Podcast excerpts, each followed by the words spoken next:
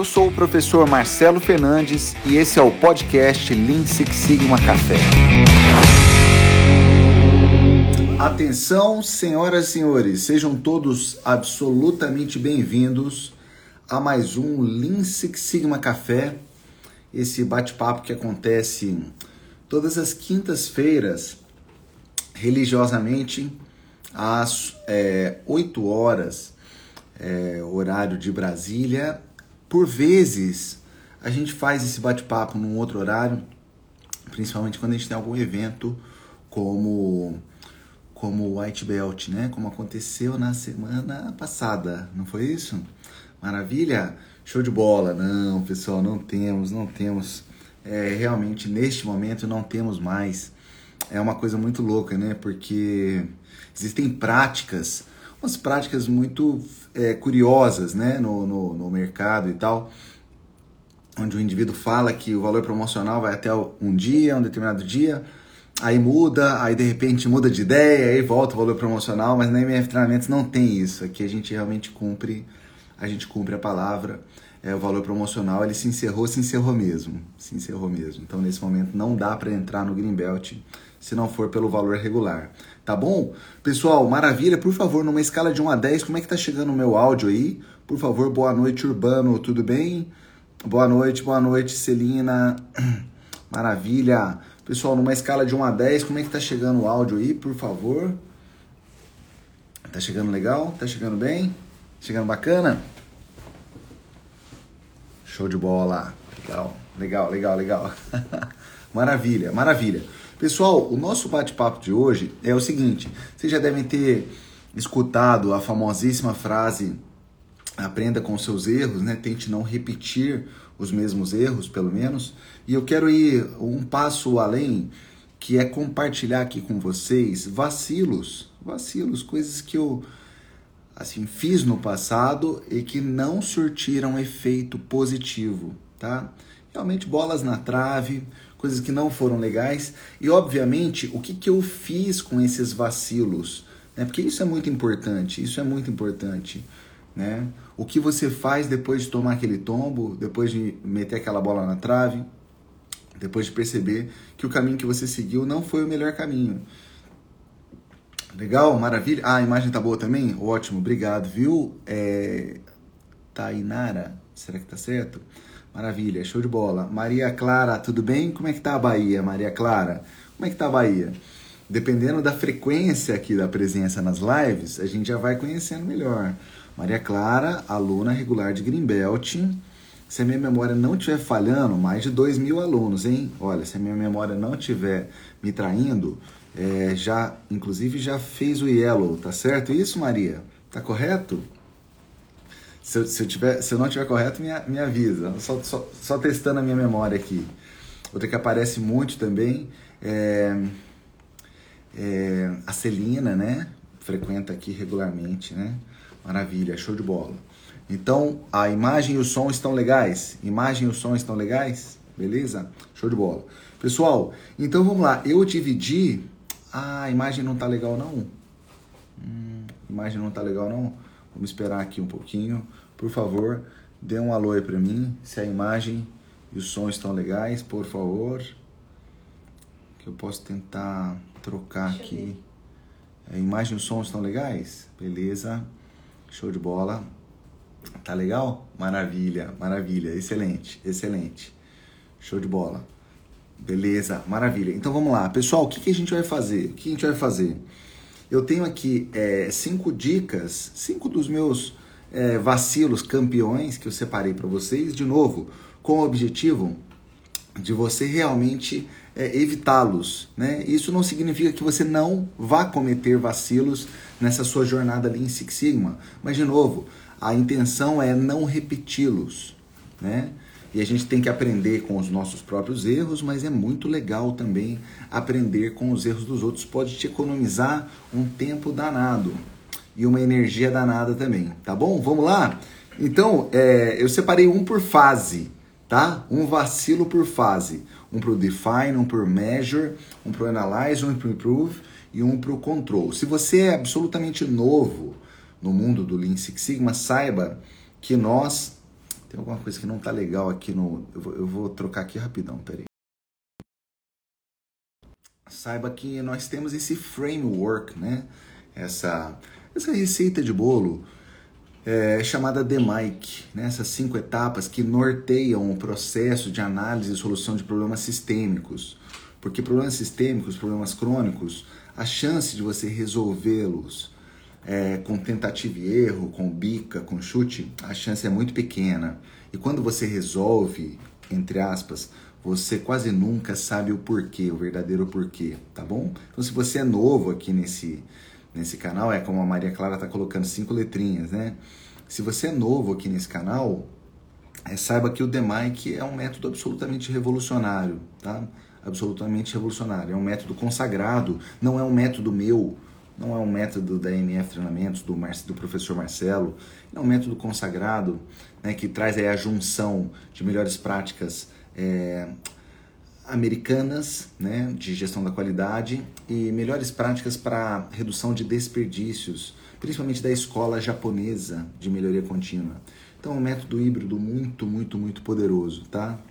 Então, o meu, assim, a minha primeira dica, eu vou contar a história, eu vou contar a história e a gente vai juntos aqui tentando é, chegar nas lições, tá? Então, a primeira história é com relação à fase define. Pessoal, é, eu trabalhei é, eu tenho uma carreira no, no, mundo acadêmico e tenho uma carreira no mundo corporativo. Nunca tirei, desde que eu formei lá em 2001, oh, 20 anos, eu nunca tirei um pé do mundo acadêmico e nunca tirei um outro pé do mundo corporativo, tá bom?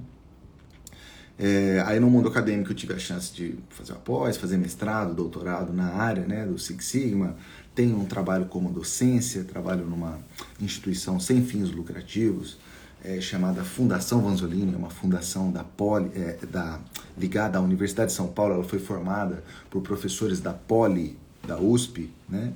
E eu tenho tido a honra de integrar o corpo docente dessa fundação já tem um tempo. Trabalhei em outras universidades também e hoje tenho tido a alegria de ter a minha própria escola, né? Que é a MF Treinamentos. Além disso, no ambiente corporativo, eu trabalhei cinco anos na Philips, divisão de televisores, sete anos na Delphi Sistemas Automotivos, sete anos na Nielsen, é, empresa do setor de pesquisa de mercados, e estou há mais de dois anos já na Minitab, né, que é uma empresa de software. Legal? Então vamos lá. A, a, a, minha, primeira, a minha primeira história é na Philips, nessa primeira fase né, da minha vida profissional. Quando eu é, fiz o estágio lá na fábrica de bobinas defletoras em São José dos Campos, estado de São Paulo, ali no Vale do Paraíba, é, na sequência, eu fui efetivado, né? mais especificamente no ano de 2002. Eu fui efetivado e comecei a trabalhar na fábrica de canhões eletrônicos. Tá? A fábrica ficava em Recife, mas eu ficava o tempo inteiro é, no cliente, né? ou nos clientes. E os clientes eram internos, internos. É, clientes fabricantes do tubo de imagem. Tá? Então, o canhão eletrônico, num linguajar muito simples, era o cara responsável por lançar aquele feixezinho, né? ou os feixes, né? ali no centro da tela, e aí aquilo ficava varrendo a tela numa velocidade muito grande, de modo a gente ter a imagem. Né? Então, esse canhão eletrônico é componente extremamente importante no televisor, extremamente importante no televisor. É...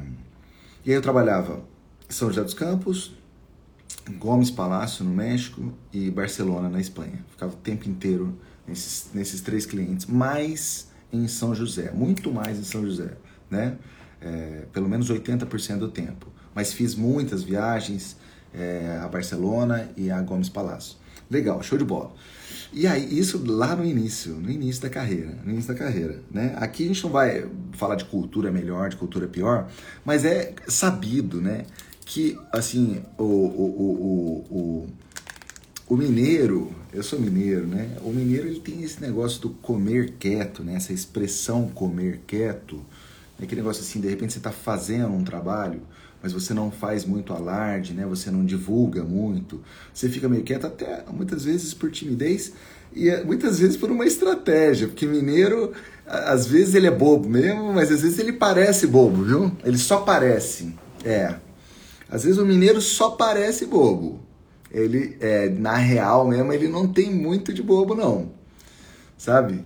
E nessa dos outros acharem que é bobo, o mineiro pode tirar muita. É. Nessa ele, ele pode tirar muita vantagem, sabe? E no meu caso eu era bobo de bobo mesmo. Bobo de bobo mesmo. É, tava com vergonha, tava com vergonha. Não era o meu primeiro projeto, mas era um dos primeiros. E, e aí o pessoal de Recife é, definiu que a, haveria uma otimização no distanciamento das lâminas ali no canhão eletrônico, né? Eles decidiram, isso vindo na verdade da matriz, que seria feito, feita essa otimização. Porque o televisor, tubo de raios catódicos, é, na, na borda, na borda, na periferia, é muito comum você ter problema de foco. O foco é legal no centro, mas nas, na periferia não, do televisor, sabe? Eu tô falando daquele televisor antigo, tubo de raios catódicos. E aí foi feito um trabalho, foi feito um trabalho para melhoria do foco, tá? Deixa eu só tirar o brilho aqui rápido. Aí, agora vai. É um, um trabalho para melhoria do foco, né? O canhão eletrônico. Só que era uma otimização onde, é, na pior das hipóteses, o desempenho seria o mesmo, entendeu? Vamos lá. É, na pior das hipóteses, o desempenho com relação ao foco seria o mesmo. E se desse certo, melhoraria. Né? Então, assim, eu estava dentro do cliente. Eu estava dentro do cliente. Por opção consciente minha na Philips do Brasil, eu não informei. Eu não informei. O Flávio Camilo, que inclusive é meu aluno de Greenbelt. Eu não sei se o Flávio está aí nessa, nessa live. Se ele tiver, manda um alô aí. Eu não informei o Flávio. E o Flávio, ele era um cara extremamente importante. Ele era um, se você já fez o Yellow, pelo menos, você já sabe o que é um stakeholder, né? Porque o Flávio, de certa forma, ele era o process owner. Ele era o cara responsável pelo laboratório, pelo laboratório. Então, o tempo inteiro a Philips está medindo é, o desempenho do produto é, que está saindo ali na produção é no laboratório, porque aí você consegue ter um olhar extremamente mais crítico, né? A qualidade da análise é melhor, é feito de forma amostral, né? Feito de forma amostral. E eu entendi que era melhor eu ficar de boas. Era melhor eu ficar de boas. Por quê? Porque se desse errado, na pior das hipóteses, assim continuaria a mesma coisa. E se desse certo, é, seria bom. Aí a gente celebraria, né? Aí a gente celebraria. E isso deu é, um ruído absolutamente desnecessário. Isso criou um ruído absolutamente desnecessário. De novo, pessoal, quem está aqui nessa live vai me escutar por quase uma hora, só vacilos. Eu vou compartilhar vacilos que eu cometi em projetos Lean Six Sigma, é, para que possamos aqui juntos, né? é, extrair essas lições e, óbvio, eu vou compartilhar com vocês as lições que eu tirei a partir desse episódio. E, de novo, temos que o inteligente aprende com os erros, o sábio aprende com os erros dos outros, né? E eu espero que esses erros possam é, te ajudar a, a, limar, né? A minimizar, a reduzir é, o tempo né, de aprendizado, porque às vezes a gente insiste ainda em, em ir por caminhos que sabidamente são atalhos errôneos, atalhos ruins, né? Muitas vezes a gente insiste nisso, né? E esse projeto Lean Six Sigma, em Recife, liderado pelo meu amigo e irmão Sérgio Dantas, né? Ele foi vitorioso. Ele foi vitorioso, né? E aí um dia o Flávio me chama. O Flávio me chama lá no laboratório e fala: Marcelo, vocês vocês fizeram alguma coisa no canhão? Vocês fizeram alguma coisa no canhão que você deveria ter me contado? Né? Aí já vem aquele vermelho aqui do pescoço, né? Já vem o vermelho do pescoço aqui, olha. Depois pra cara, né? Falei, sim. me orou? É, melhorou o foco. É. Ruído desnecessário. Não foi legal. Não foi legal. Não foi legal. O laboratório começou a detectar que o foco havia melhorado, que o foco havia melhorado. Com os próprios resultados do laboratório. Né? Então, assim, por que não informar? Por que não informar? Ou melhor, por que seria mais legal informar? Informar e as claras, preto no branco, de maneira transparente e honesta. Estamos fazendo aqui um projeto, a gente está iniciando um projeto em Recife, onde a gente vai otimizar o distanciamento ali das placas, né?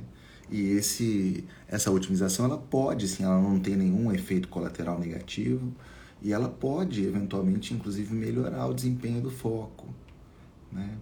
E por que que isso precisa ser... Por que que isso precisa? Eu vou, eu vou, eu vou até esperar o tempo aqui do Instagram. Por que que vocês acham? Coloca aqui para mim. Por que, que eu não... Por que que, assim... Não, Marcelo, deu certo. Ele perguntou se vocês fizeram alguma coisa. Você falou que, fiz, que fizeram, que teve um projeto. E tá tudo legal. E tá tudo legal. Assim, por quê? Por quê? Por quê? Que precisa ser informado. Escreva aqui para mim, por favor. Então, assim, além, é, né, além de não ter nada a perder falando sobre esse projeto, que não tem efeito colateral negativo nenhum, você deixa a galera da área comercial sem armas adicionais na mesa para precificação, por exemplo, de maneira desnecessária. Você tirou, você tirou ali da mesa. É, porque assim, essa melhoria no canhão eletrônico teve como efeito final a melhoria na qualidade da imagem no televisor é, assim, é perceptível, perceptível. Essa é uma carta muito importante para a galera, para galera da área comercial. É uma informação muito importante. É porque você, se você tem um produto melhor, isso vale para serviço também. É, se você tem um produto melhor de valor, valor, valor, né? Aquele produto ele traz uma experiência ao telespectador diferenciada. Opa, valor anda de mãos dadas com preço. Valor anda de mãos dadas com preço. Valor, eu estou falando do que o, o cliente, a experiência para o cliente, tá bom? É o conceito de valor é, raiz, raiz, tá? Não estou falando de preço, não. Mas o valor ele anda normalmente de mãos dadas com o preço. Tá certo? Então, olha, a Tainara colocou aqui para fortalecer as parcerias, sem dúvida. Comunicação inadequada é a causa raiz das causas raízes, né? Então, assim, por que não falar? Por que não falar? É, e assim, tem coisa que não aparece nos KPIs, tem coisa que não vai aparecer nos relatórios, tem coisa que é olho no olho, que é, é que é realmente essa criação de alianças, criação de alianças. Esse é um negócio muito sério. E isso passa muitas vezes por questões não técnicas, ou quase sempre por questões não técnicas. Né? É aquele almoço que pode fazer a diferença na sua vida. Né? É, indo até um pouquinho off agora, olha que coisa interessante. Olha que coisa interessante. Olha que coisa interessante. Deixa eu só medir aqui para. É, ó, olha só que coisa interessante. 2019, eu participei de um, chama Minitab Insights, em Washington. É uma conferência mundial da Minitab. É um evento incrível, evento absolutamente incrível, né? E eu tive a alegria de ter sido convidado para participar dessa conferência. E aí, na semana seguinte, era uma semana de conferência, uma semana na, em Penn State, né? na, na, em State College, né? uma cidade no estado da Pensilvânia, nos Estados Unidos, que é onde está a matriz da Minitab né? E aí é, é relativamente perto, Washington é relativamente perto de State College. Aí eles fizeram tipo uma divisão lá dos carros mesmo, né? Eu voei São Paulo, Washington direto. Eles fizeram uma divisão lá dos carros e tal, e aconteceu uma coisa muito curiosa. Aconteceu uma coisa muito curiosa. É, nessa divisão, é, tem um cara que eles está meio visivelmente eles estavam deixando o cara meio de lado, sabe? Visivelmente, era notável, notável, né? Notável. E eu, ah, eu optei por ir com ele. Eu optei por ir com ele. Um cara que eu gostava, trocava ideia, achava ele um cara legal. Depois eu vinha saber que ele estava na Berlinda, ele ia ser mandado embora da, da Minitab e tal. É, e eu fui ali, aquelas três, quatro, ainda pegamos um engarrafo, trânsito pra caramba, três, quatro horas dentro do carro, falamos de tudo, falamos da vida. Ele, ele rasgou o coração comigo, questão pessoal, questão profissional. Eu falei também de algumas dores, é, algumas muitas dores e tal.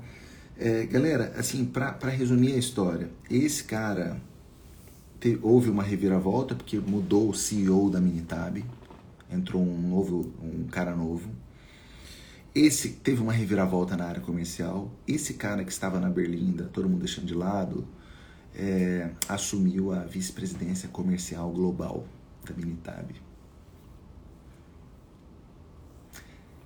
E esse cara hoje é o meu chefe na Minitab. É o meu chefe na Minitab. É, por incrível que pareça, a parte de treinamento está tá, tá, tá, tá dentro da área comercial, sabe? Na verdade, eu sou um parceiro da Minitab, é, os treinamentos oficiais é, eu que dou, né? Eu não mexo com, com produto em si, né? Com, com venda de produto, mas essa área técnica, ela ela tá dentro da área comercial. Vocês estão comigo ou não? Então, assim, aquela e a relação que eu tenho com o Paul é incrível, é incrível, incrível, incrível, incrível, incrível. Então, assim, essa relação, ela foi construída, ela foi construída numa viagem, ela não foi construída numa reunião. É, até hoje a gente fala do lugar que a gente parou lá para comer o chicken wings, né? As asinhas de frango lá. E que tinha, a gente entrou assim, parecia que os caras iam matar a gente, porque tinha, sei lá, você entrava num lugarzinho pequenininho, tinha aquelas, sei lá, umas 20, 30 cabeças de, de animais, sabe? Eu nem, nem curto muito isso de alce, sei lá. E aí, a hora que a gente entrou, nós dois começamos a rir, assim, sabe? Caramba, velho, será que é restaurante? Será que é... E, e, é uma, um restaurante especializado aí em asa de frango, sabe? Aí, pô, cheio de cabeça de, sei lá, de mamífero, assim, coisa esquisita, cara, sabe? E, e é isso, essa história a gente conta até hoje, sabe? E assim, isso fortaleceu pra caramba, pra caramba. Eu tô dizendo isso porque é, não subestime não subestime. Não subestime, sabe? De repente aquela oportunidade de almoço com um indivíduo, de tomar um café um pouco mais longo, sabe? É, entende ou não? Não subestime. Não subestime. Porque ter é, networking é um negócio sério, viu, pessoal? Networking é uma coisa bem séria. Bem séria bem séria mesmo. Assim, não subestime, não subestime, porque isso pode fazer muita diferença. Né? Muita, muita diferença. Legal, show de bola, bacana, né? Curtiu, Germã Maria Clara? É, muito louco, né, Diego? Muito louco, cara. É, o mundo não é tão grande assim, adorei, Fernando. É isso aí, cara. O mundo não é tão grande assim. Coisa doida, cara. Coisa doida, doida, doida. Coisa doida. Legal, ficou clara a primeira dica? Primeira dica? Então, assim, fase, é, e é da fase definição. Porque na definição do projeto, você tem que ter alinhamento com os stakeholders. Se tem, eu vi que o Fernando já tem aqui, já está aqui. Eu acho que eu vi o Max também. Tem mais algum outro aluno de Black aqui? O Hélio é de Green. Tem mais algum outro aluno de Black aqui ou não? Eu vi o Max. Tudo bom, Max? Viu o Fernando? Ó, os caras estão aqui é, que podem atestar o que eu vou falar agora. Essa parada do alinhamento stakeholders é uma parada tão séria que no Black a gente tem uma ferramenta específica para isso. No Black a gente tem uma ferramenta específica para isso. É o JP, né? JP também. Ó, o Max aí que é a, a matriz de stakeholders, né? Onde a gente faz uma análise, é, a gente, a gente lista os stakeholders e faz uma análise quali, quanti, né? Qualitativa, quantitativa, é, do nível de entusiasmo, de engajamento dos stakeholders. Então eles precisam ser comunicados, comunicados da forma correta, é, e além disso, é, demonstrar o, o, o, interesse, o entusiasmo, porque você ganha mais força, você ganha mais força. Então assim, não economize no awareness, não economize no awareness, né, na, estar é, ciente, né, deixar a galera ciente do que está acontecendo. Beleza? Show de bola? Foi? Define, rolou? Manda um ok aqui se ficou claro, para a gente passar para o segundo pra gente passar pro segundo. Um segundo vacilo, assim, emblemático que eu dei é. Ai, meu Deus. Isso é bem engraçado. E, e mais associado à fase measure, desculpa, para quem entrou agora, eu peguei um vacilo por fase, tá? Um vacilo é, em projetos Lean Six Sigma por fase. É, esse é até vergonhoso. Esse é até vergonhoso. Depois da Philips, vou até sentar direito aqui. Ai, ai, ai. É, depois da Philips, eu trabalhei na Delphi Sistemas Automotivos, mais especificamente na famosíssima Engenharia Central. É, uma escola, nossa Engenharia Central valeu duas faculdades, é ali laboratório de tempos e métodos, cronoanálise, fazer arranque de linha, então um produto novo de um carro, né? O chicote, assim como o chicote vai ser manufaturado, que o produto em si já vinha quase que tudo. Não, tinha coisa Brasil também, mas vinha muita coisa definida já da matriz. Mas como ele vai ser manufaturado, a engenharia de processo, inteirinha brazuca, inteirinha Brasil. Assim, gênios na engenharia central, sabe? Uma molecada fera, fera, fera. É, aprendi muito, assim, muito, muito mesmo, assim, na engenharia central. E aí lá tinha o famoso laboratório de protótipos, né? Protótipos. Então, os chicotes realmente especiais, é, fase obviamente pre preliminar, né? É, fica entre entre o desenvolvimento e a, e a produção regular, né? E aí tinha o famosíssimo casal. Casal era o, era o líder lá da, do laboratório, do, do, da área de protótipos, no laboratório de tempos e métodos, né? Ali na engenharia central da Delphi Sistemas Automotivos. E aí a gente foi conduzir um projeto que era o seguinte, é, na, na, nas linhas, é, é, nas bancadas ali de protótipo, de chicote, né, tinha muito ferro de solda, muito ferro de solda, muito. Então você andava assim, se, se, qualquer um que andasse na lateral era vidro, então qualquer um que andasse lá dentro ou pela lateral via que tinha muito ferro de solda. E ferro de solda, sabidamente, é um inimigo aí da conta de luz, né? É um inimigo da conta de luz. E aí surgiu essa ideia de fazer um projeto, isso nem está muito certo, assim, porque projeto que vai voltar da grana direto, é, normalmente não é uma boa. Você quer ter projeto voltado à qualidade e a tempo, né? Qualidade a tempo, fazer mais, fazer melhor e fazer mais rápido, né? Mas lá fomos nós tocar esse projeto para minimizar, né? Para minimizar o uso, né, o uso do ferro de solda, tá certo? O uso do ferro de solda. E aí é, a gente chegou a algumas, algumas é, soluções potenciais interessantes que envolviam ali mudar o alicate, né, o tipo de alicate. Aí você poderia fazer é, outros tipos de, de junções né, que não fossem via solda, né? Então, por meio de um alicate, você fazer a famosíssima crimpagem mecânica. Crimpagem mecânica. E aí, para resumir a história, assim, o projeto foi um projeto vitorioso. Foi um projeto vitorioso, assim. Né? A gente eliminou é, boa parte, boa parte, houve uma otimização significativa, valor P menor que 0,05 é, no uso né, de ferro de solda. E aqui, já que é um vacilo por fase, o vacilo da fase Major, acreditem ou não, acreditem ou não, este que vos fala cometeu a atrocidade, a atrocidade de no ano de 2006, então eu posso até botar a culpa, assim, faz muito tempo, né? Posso até botar a culpa é, no fato de estar ali relativamente no início da carreira, a atrocidade de não medir o impacto financeiro potencial no início. É, e eu lembro como se fosse ontem, né, assim, falando com um casal e a gente tomando a decisão. O casal era o process owner. Process owner. Né? eu falando com um casal assim, depois a gente mede. Que vergonha, cara. Que vergonha, que horrível. Que horrível, cara. Que horrível. Coisa de moleque. Coisa de moleque. Isso não é coisa de. Isso não é coisa de. É. E olha, na época eu já tinha o meu primeiro certificado Black. Não era da SQ, era um certificado Black é, da própria Delphi, né? Tinha o da Philips também. E eu falei, não, é óbvio que tem gasto com energia elétrica, que gasta uma grana, é óbvio, isso é óbvio. Depois a gente, depois a gente vê, depois a gente vê. Tudo bom, Ju? Beleza? Você tá legal? A Ju é fera do Minitab, hein? Fera do Minitab.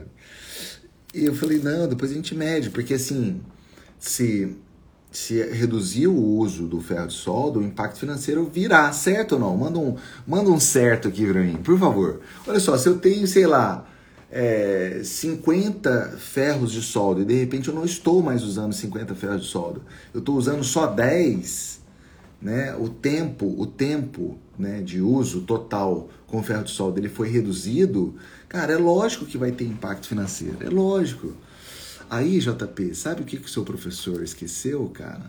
Ou ele não considerou? Aí o projeto terminou, projeto bem sucedido, show de bola, projeto bem sucedido, show de bola. Como essa medição inicial ela não foi feita, pós-melhoria, a gente foi pós-melhoria nesse indicador operacional, né? Operacional.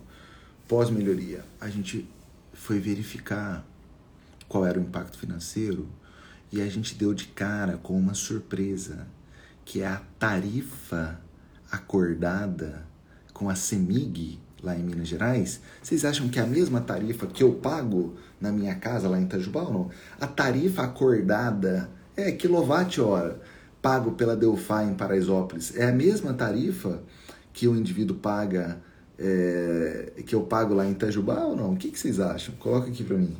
O que, que, vocês acham? A tarifa assim acordada né, por uma empresa do porte da Delphi é a mesma acordada? Não é. Não é. É muito mais baixa, né, Maria? É bem mais barato, né, Diego? É bem mais barato, cara. Cara, o impacto financeiro do projeto foi uma coisa engraçadíssima, Diego. Foi uma coisa engraçadíssima. Foi, sei lá, cara, deu menos de mil reais, sabe? Anualizado anualizado, cara. É, deu, sei lá, cara, 980 reais. Esse foi, o, é, esse foi o impacto financeiro do projeto, de um projeto Lean Six Sigma, meu amigo, conduzido por um Black Belt, cara. Ai, meu pai do céu, cara, que vergonha que foi isso, cara. O que que nos salvou? O que que salvou esse projeto? O que que salvou esse projeto? É porque senão ele entraria no famosíssimo caso So What, projetos do tipo So What. E daí? Sabe projetos que você fala assim, cara, ali ó, minimizei em 90% o uso do ferro de solda. Aí o cara fala assim, so what? E daí? É, isso, isso ajudou em quê? É, isso ajudou em quê? Ainda teve que gastar uma graninha aí com os alicates novos, os alicates diferentes, assim. Ajudou em quê? É tipo de projeto, projeto cão, que eles falam, projeto dog, que é alto impacto, baixo, é, alto esforço, baixo impacto. Alto esforço, baixo impacto. Aí o que nos salvou, o JP, o que nos salvou foi a segurança, cara. Porque o ferro de solda, né, tem um risco ali da molecada machucar, cara, queimar. Queimar, e de fato, né? A Delphi leva muito a sério, obviamente, essa questão de segurança, mas de fato a gente tinha ali um, alguns casos, né? E óbvio que no FEMEA isso aparece. Você tem casos mesmo pessoas que se queimaram, mas você tem ali uma quantificação, entre aspas, né, qualitativa, via FEMEA, do risco associado àquela atividade, né? E assim, aí o projeto ganhou um peso maior é, em função disso, né? Mas esse foi um tapa gigantesco que eu tomei em 2006 na minha vida, é, que me ajudou assim muito, muito, muito. sabe? Não economize, pessoal. É, fazem measure, meça, meça. Se você está ali prometendo, é porque tinha uma promessa inicial. Né? O Champion, ele estava esperando o impacto é, financeiro, né? porque eu, até o, o, gerente da engenharia central era o Ricardo Dias, grande amigo, grande amigo, né? É, havia uma expectativa nesse portfólio de projetos de um resultado financeiro e nesse em especial é, com relação a com relação a, é, a redução dos ferros, dos ferros de solda, é, redução do consumo de energia elétrica e, portanto, redução, é, redução de custo, né? Redução de custo. Exato, Camargo Filho. Exatamente, isso foi o que nos salvou, né? O que nos salvou, né? Adoro essas histórias da Delphi, além de serem exemplos aplicativos aplicados na minha área me inspiram a buscar. Ah, você tá na Aptiv, né, Igor? Então, cara, eu sei que o casal não tá mais. Igor, ainda existe a engenharia central em Paraisópolis? Eu sei que o casal se aposentou, né? Mas eu não sei se além da planta ainda existe o laboratório de tempos e métodos ou não existe, né? Então, Igor, tomara que a tarifa ainda seja boa né? Tomara que a tarifa que vocês têm aí ainda seja boa. Beleza? Show de bola? Então, qual é a lição aqui? Qual é a lição que a gente vai tomar? Está conduzindo o seu projeto? Você está conduzindo o seu projeto? Por favor. Você está conduzindo o seu projeto? Por favor, por favor. Não, é, não se aventure em seguir em frente sem medir. Não se aventure. E eu vou falar, e eu vou falar a tentação ela vem. Por que, que a tentação vem? Vamos falar agora só de coisas que não estão nos livros. Verdades que não estão nos livros. Verdades que não estão nos livros. Vamos lá. Porque quando começa o projeto, escreva aqui para mim. A liderança está ansiosa ou ela está de boas? Assim, quando der, deu. Quando surgir alguma coisa e quando você começar a mexer na minha casa, é, começou. Normalmente, quando começa um projeto Lean Six Sigma, a liderança está de boas ou ela quer ver o negócio, o processo melhorado o quanto antes? Por favor, vamos lá. Falemos coisas aqui que não aparecem nos livros de Lean Six Sigma. Como será? Né? Assim, Tainara, é, a galera é para ontem, né, Diegão? É para ontem, JP. Há uma ansiedade, cara, ainda mais nos dias de hoje. E vou te falar uma coisa. É, a liderança não está errada não, porque muitas vezes ela está ali também sob uma pressão tremenda. Ela fez um investimento de tempo, né? fez um investimento muitas vezes financeiro.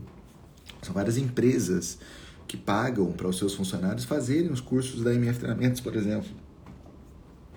Então, assim, eles não estão errados não, mas é sua, é sua função, óbvio, não assim, não dormir no ponto, mas deixar claro para os stakeholders que essa medição precisa ser feita. Ela precisa ser feita. Duas questões. Primeiro, para validar se de fato aquele é um projeto prioritário, porque às vezes, engraçado, o tema é prioritário, às vezes o define tá legal, mas a hora que você faz um measure, filé, filé, filé, filé, você vê que aquele projeto não é o melhor projeto. Olha só que coisa. Vocês sacaram essa ou não? É, o problema é um problema relevante. É um problema relevante, só que depois que você mede, você percebe que o tamanho não é tão grande. Né? E aí o projeto como um todo, ele sim pode perder fôlego. Né? E você não tem tempo nem energia para resolver todos os problemas. Você vai ter que priorizar, você vai ter que priorizar. Né? Então tem que medir, eh, você pode negociar isso com a sua liderança. É importante medir. E é importante medir antes também para que você consiga quantificar o impacto lá no final, tá? E principalmente se você tiver numa multinacional e tal, é, é importante você saber, né, ter os elementos para para justificar, né, que de fato valeu aquele investimento, você poder argumentar que de fato o seu projeto ele teve um impacto positivo, né? Porque não cabe a argumentação do tipo, e aí, o que, que você fez? Ah, eu padronizei o processo. Ah, o que, que você fez? Ah, eu troquei, ó. Eu melhorei esse processo que eu troquei daqui para cá, né? Eu troquei a máquina A, agora tem uma máquina nova. Isso não é projeto de melhoria, hein? Galera, isso não é projeto de melhoria. Você não argumenta dessa forma. Ah, o que, que a gente fez? Ah, colocamos 5S. Não é projeto de melhoria. Lean Six Sigma, não. Projeto Lean Six Sigma. Projeto Lean Six Sigma, você vai dizer o seguinte: reduzimos o percentual de refúgio de 3% para 1%. Reduzimos o tempo de entrega, nível Sigma. É, o nível Sigma do tempo de entrega, ele passou de 2 para 4. A gente reduziu em média, em média, 10 minutos para 3 minutos, por exemplo tá? Então, assim, não, é, não faz isso não. Não faz isso não. Eu tenho um grande amigo, um grande irmão, é, que agora na, na, na, época da vacinação, né? É, ele trabalha na prefeitura de Itajubá. Eles estão fazendo um trabalho. É, houve, houve, uma redução né, no tempo de no tempo de, de espera, né? E aí ele estava mostrando, olha que legal, todo mundo sentado, esperando para ser vacinado. É, tava orgulhoso, né? Olha, olha que bacana, todo mundo sentado, organizadinho, as cadeiras todas enfileiradinhas, todas separadinhas, assim. Isso é da hora, mas assim, isso não diz nada. Isso não diz nada. Diz que eu vou esperar sentado. Ao invés de esperar de pé, assim. É, é legal, é bonito de ver, assim tudo limpinho, tudo enfileiradinho, organizadinho, simétricozinho, entendeu? Mas isso não diz nada, cara. O que diz assim, se o tempo melhorou, é cronômetro na mão. E a gente pegou juntos. A gente pegou junto o cronômetro na mão e a gente foi, a gente foi medir, a gente foi medir. A gente foi medir. Aí a gente viu que tinha um gargalo tremendo na triagem, tremendo, tremendo. Inclusive eu acho que eu fiz uma live sobre isso né? É uma live sobre isso. E a aplicação da vacina em si, basicamente, é uma primeira, uma pré-triagem quando você entra no ginásio. Aí você vai para essa área organizadinha, bonitinha e tal, com as cadeiras.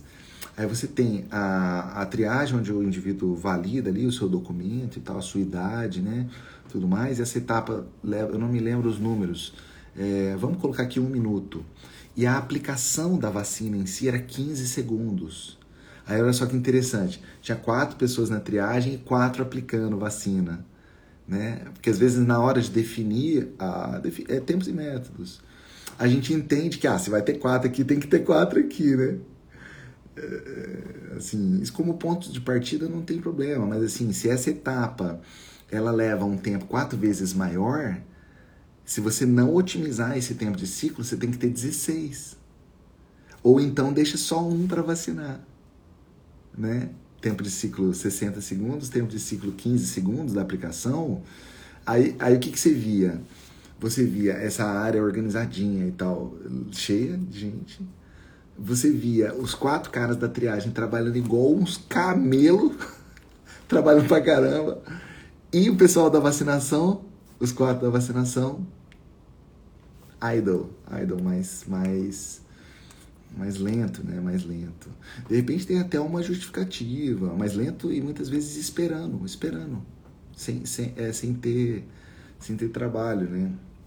Que é uma, é uma, é um sinal claro assim da linha desbalanceada é quando você tem estoque intermediário estoque intermediário antes da etapa gargalo é, é, isso é clássico né isso é bem básico isso é Lean, Lean capítulo 1, né? Lean capítulo 1, estoque intermediário antes da etapa gargalo. Né? E, e aí precisaria rebalancear, é, tirando é, elementos, né? Tirando elementos da tirando elementos da etapa gargalo, elementos de tempo, né? E uma das recomendações foi até usar aquele sistema do, do McDonald's, que quando a fila está muito grande, eles a etapa gargalo é o caixa, né?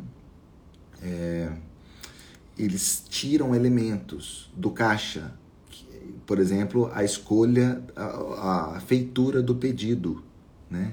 Então, vem alguém para a linha. Vocês já viram isso no McDonald's ou não? Vem alguém para dentro da fila, para dentro da fila, é, adiantando parte do trampo do caixa. Então essa é uma ação, uma medida para você reduzir o tempo de ciclo do caixa, entendeu? E aí vem o caixa só pega aquilo, é, lança no sistema e faz o pagamento, ao invés de ele fazer pedido, é, aquele tempo que a pessoa está ali esperando e tal, se vai, se não vai, aquilo é, ele reduz, ele tem menos elementos, né? Menos, menos elementos. É, então esse é, um, esse, é um, esse é um exemplo assim, é, um exemplo, exemplo simples, né? Balanceamento de linha. Aliás, para a galera do Green, vocês já viram, né?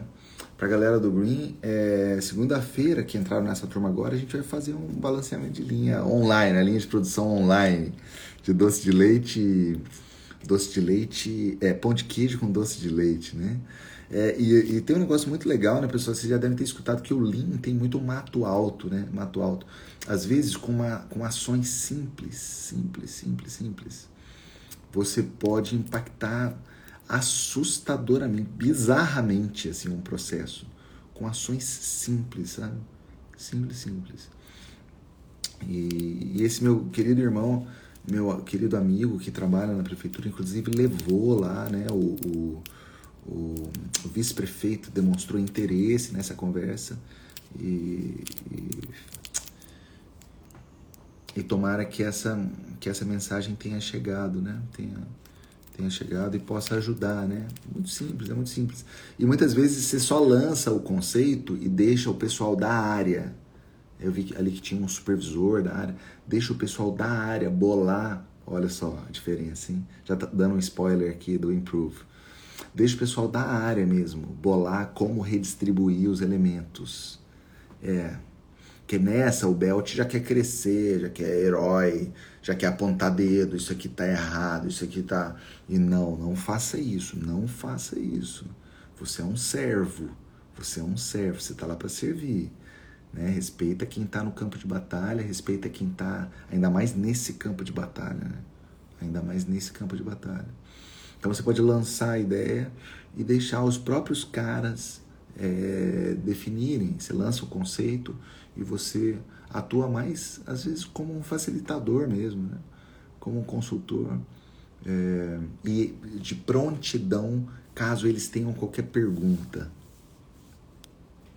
Prontidão, caso eles tenham qualquer pergunta. Né? Legal? Show de bola? Não tenho, Cassiano, de cronoanálise, específico de cronoanálise, não. Específico de cronoanálise, não. É, é uma área fabulosa, né? Quem sabe no futuro, quem sabe no futuro. Legal, então olha, a primeira dica, faz definição, não economize em alinhar com os stakeholders. Faz measure, não corra o risco, não se aventure a tocar um projeto, a seguir um projeto sem é, medir o tamanho do problema. Não se aventure, por favor, não se aventure, tá? Agora vamos dar um exemplo na fase analyze. Vamos voltar lá para lá para Philips. Costa Milene é, tem um problema desse tipo na empresa, gargalo no projeto, poucos projetistas para estabelecer, para abastecer, desculpa, para abastecer várias máquinas, várias máquinas, dois turnos.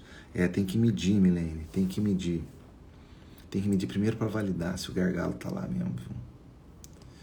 E assim, para medir, Milene, lembra que, olha, Lean é um projeto por produto ou família de produtos, tá, Milene? Então a primeira coisa é, você tem que travar um produto. Toda essa conversa, esse exemplo da vacina é muito bom, porque é um produto, é um é vacinação.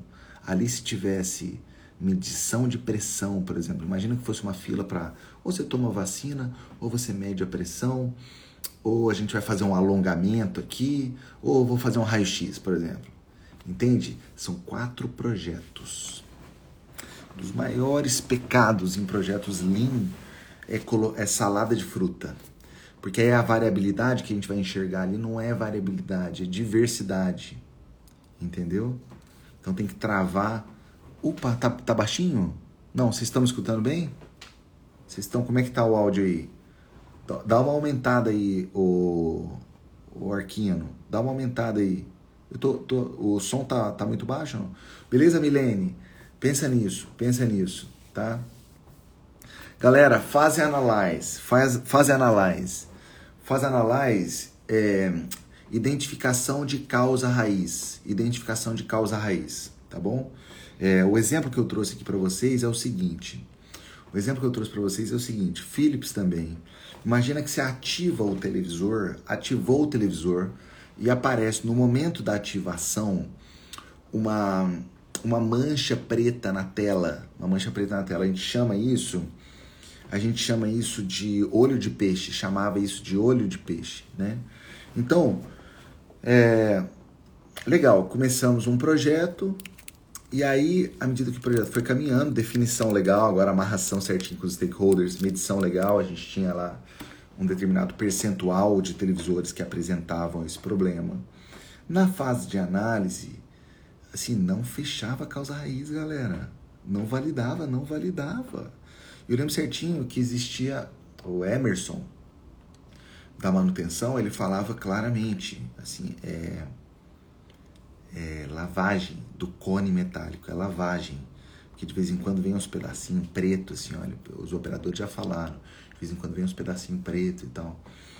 E aí, é, e aí operava ali, a gente vê que depois da, da manutenção preventiva reduzia um pouquinho o percentual, mas estava ali ainda, sabe? Não achava causa raiz, não achava causa raiz. Um dia quem? Quem? Um dia quem? Um dia não foi o gerente, não foi o black belt, não foi o engenheiro da área. Um dia o cara da máquina, o operador da máquina, o operador da máquina de lavagem ele falou: Olha, eu acho que tem alguma coisa no fornecedor, Dongyang, Dongyang, fornecedor coreano. É, os caras tinham ali, inclusive, uma fábrica é, em São José dos Campos mesmo. Se eu não estiver falando besteira, se tiver alguém de São José dos Campos, tem um bairro. É, tem, tem um bairro chamado Vista, chamado Vista Verde em São José dos Campos ou não? Eu sei que em Itajubá tem. Itajubá tem. Eu acho que esse é o bairro em São José. Se tiver alguém aí, me confirma. A gente foi na Dongyang é, e, e, o operador ele levantou essa porque ele percebia que de lote para lote mudava muito. É, essas sujeirinhas pretas que vinham, sabe? E a gente entendia que não, o foco. Isso é para quem já está no mundo lá do Yellow, pelo menos, já viu o Saipoc. A gente errou a fronteira. Nós, nós erramos a fronteira, as fronteiras. Assim, era era era pra gente investigar daqui até aqui e a gente errou. A gente errou. E aí, um dos riscos de você ter fronteiras muito próximas é de não pegar a causa raiz. Aí você fala, ah, vamos deixar então, vamos mapear o mundo. Aí o problema é tempo, né? O problema é tempo e dinheiro. Se a gente pudesse, a gente mapearia o mundo se está com problema do açaí com plástico, onde que você começa a investigação? Lá no plantio do açaí? Será? Na manufatura da polpa, própria polpa? Não sei. Vocês estão comigo? E a gente errou nessa fronteira. E aí a gente foi na Dongyang. Quando a gente foi na Dongyang, isso é uma causa muito da hora. Chapa é, alumínio laminado, é, alumínio, né? É, prensa, pum, flact já saiu o cone. Nessa de pegar o cone, de pegar o cone da máquina, luva, luva dos caras da Dongyang. A luva, alumínio fin, é, fininho, chapa fininha. Então a luva começava a cortar, começava a cortar. Para dar uma sobrevida à luva, fita isolante. Vocês estão comigo? Fita isolante. Sistêmico, sistêmico. Fita isolante. Aí a luva durava um pouquinho mais. Fita isolante, a hora que o cara pegava e tirava o cone, ela vez ou outra, nem sempre, nem sempre. Vez ou outra, ela pau. Ela pegava ali e, e aí a fita isolante com a cola da fita isolante. Muito louco, né, Luana? Muito louco, né? A fita isolante, aquele pedacinho ficava dentro do cone. Aí um cone dentro do outro, um chegava a pilha de cone. Vocês estão comigo? A lavagem tirava alguns, mas assim, causa raiz não poderia ser lavagem ruim. Né? É, tirava alguns, mas o processo de lavagem não considerava isso. E aí fizemos um piloto, fizemos um piloto, pedimos para Dongyang, é, pedimos para Dongyang para para rodar, não me lembro se foi uma semana, se foi um mês.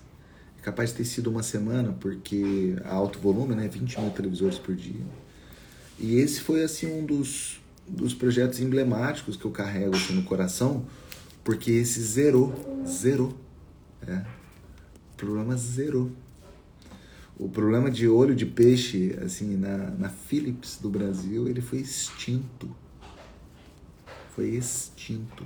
E, e a, depois do televisor ativado, eu não sei se vocês sabem, mas não tem como abrir o televisor e limpar. Não tem, não tem, já foi já foi.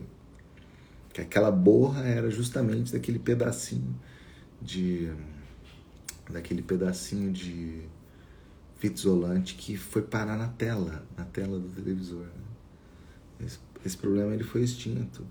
A gente chamou os operadores, nossa, foi bem emocionante. Isso foi no ano de 2004 foi bem emocionante, porque a Philips, a Philips tem assim a cultura é muito forte, né, de qualidade, cultura muito forte, muito, muito, muito forte.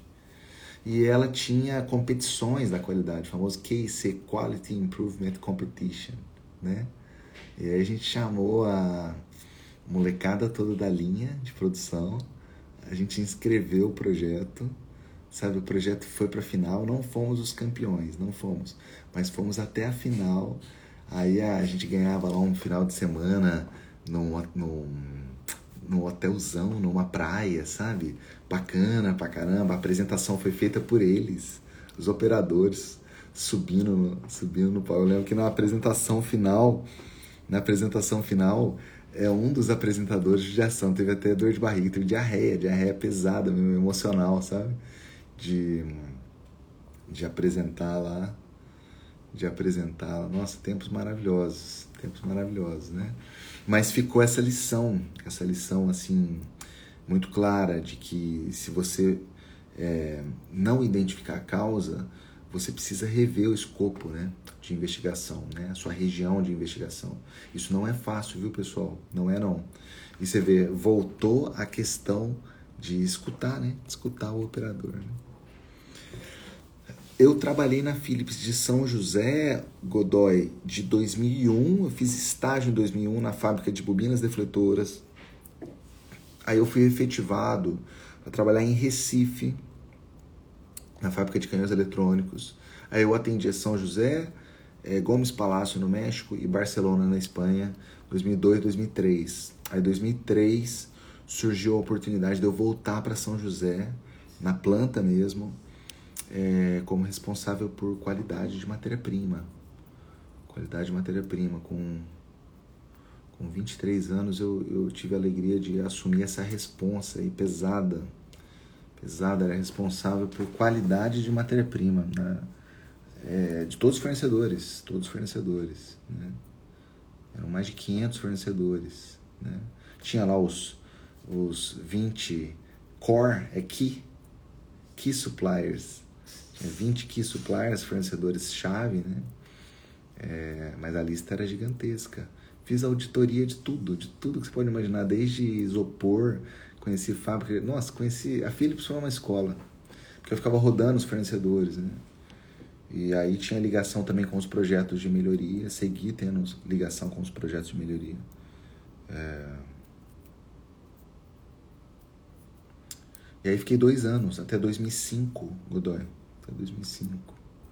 Então, de 2001 até 2005. 2005 saí para ir para Delphi.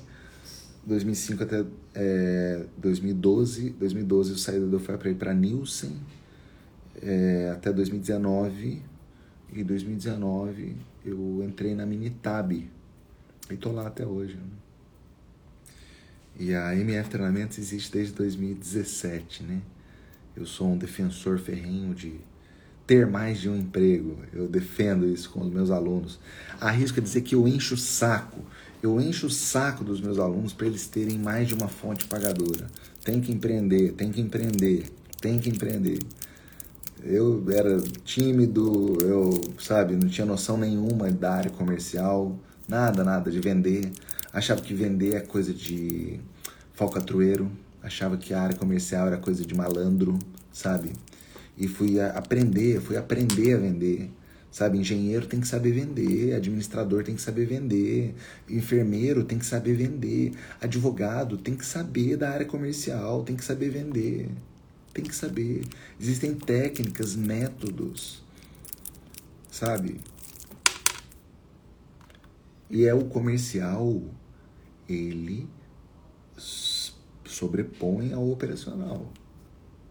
Você pode ter o melhor operacional do mundo, do mundo. Se não tiver cliente, ué, acabou. Você vai ter uma linda fábrica parada você vai ter um lindo produto que ninguém conhece. É, tem que saber, tem que saber. Sabe? Tem que conhecer um pouquinho da área fiscal também, para não tomar chapéu aí. Sabe? Não adianta, ele tem que saber, tem que saber. Né? Qualquer área técnica, médico, tem médicos fazendo meu curso, médico veterinário fazendo meu curso. É a meta competência. Conceito de meta competência. Hoje não dá, galera sabe, a gente viveu lá a época do generalista, meu tio avô.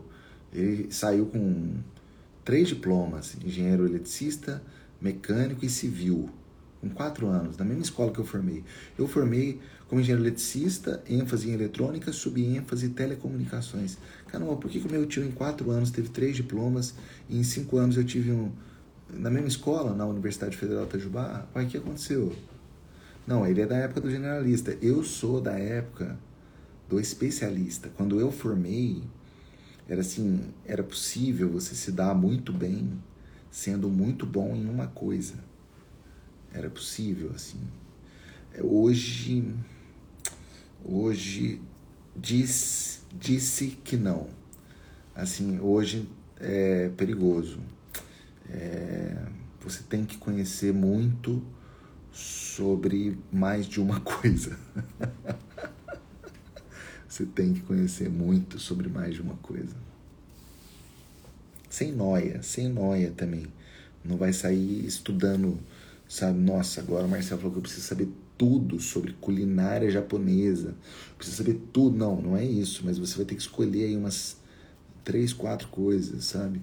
E para quem está na área de melhoria contínua, para quem gosta de operações, esse indivíduo normalmente tem aversão a qualquer coisa comercial.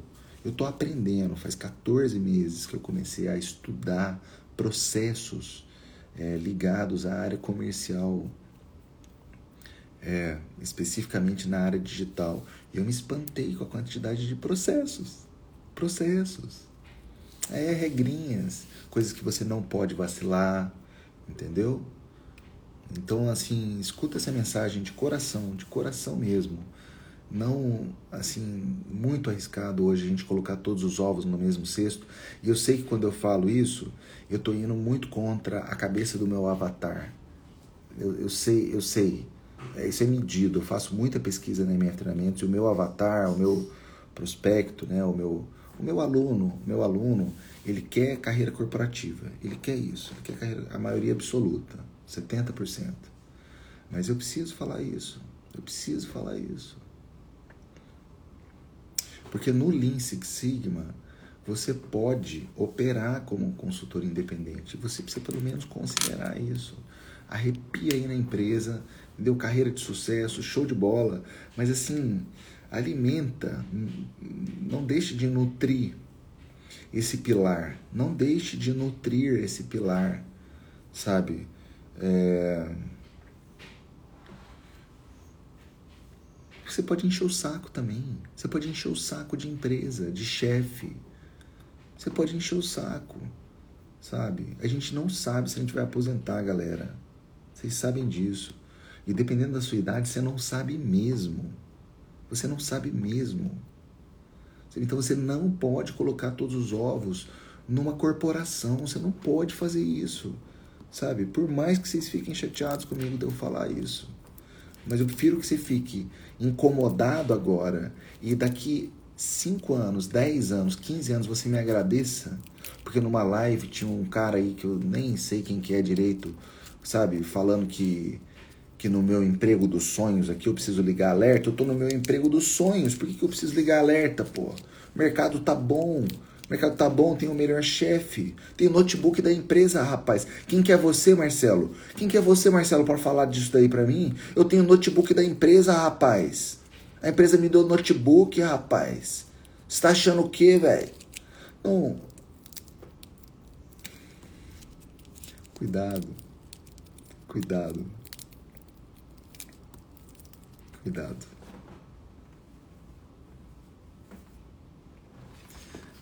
Cuidado, porque além de tudo que eu já falei, a sua empregabilidade aos 20 é uma, aos 30 é outra, aos 40 é outra. Cuidado. Cuidado. Lean Six Sigma robustece a sua intraempregabilidade? Robustece, é lógico que robustece. É lógico que robustece. Mas assim, o que eu peço é considere, considere, porque é uma mina de oportunidades. O pessoal não entendeu ainda. Eles não entenderam. Eu tenho um aluno que fatura, eu tenho um aluno que fatura múltiplos, múltiplas centenas de milhares de reais por ano. É, fazendo consultoria em pequenos negócios eu não disse uma centena de, de milhar por ano. Eu disse múltiplas. Múltiplas. 200, 300 mil reais por ano. Tá bom. Vai ver em que posição da empresa você precisa estar para ter um salário de meio milhão por ano. Você precisa ser um diretor, você precisa ser um. Entendeu? E às vezes essa oportunidade está aqui, olha. Está aqui. Porque o cara da pizzaria, ele não sabe ainda que existe um método que vai fazer o cliente comprar mais pizza. Ele não sabe, ponto cego.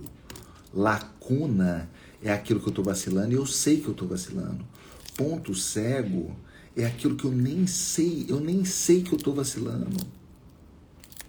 Muitos advogados não sabem, não sabem que talvez o cliente não voltou nele porque o processo levou muito tempo. Eu sei que tem coisas que não estão nas mãos deles. Mas às vezes ele não gostou do atendimento inicial.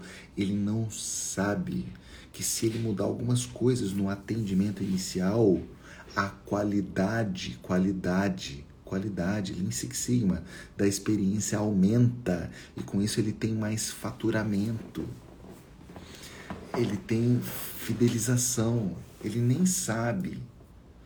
E você pode, com essas técnicas, com isso que a gente está falando aqui, mapeamento de processo, análise de causa raiz, medição do baseline, identificação de ações lean, plano de controle, com essas coisas que a gente fala.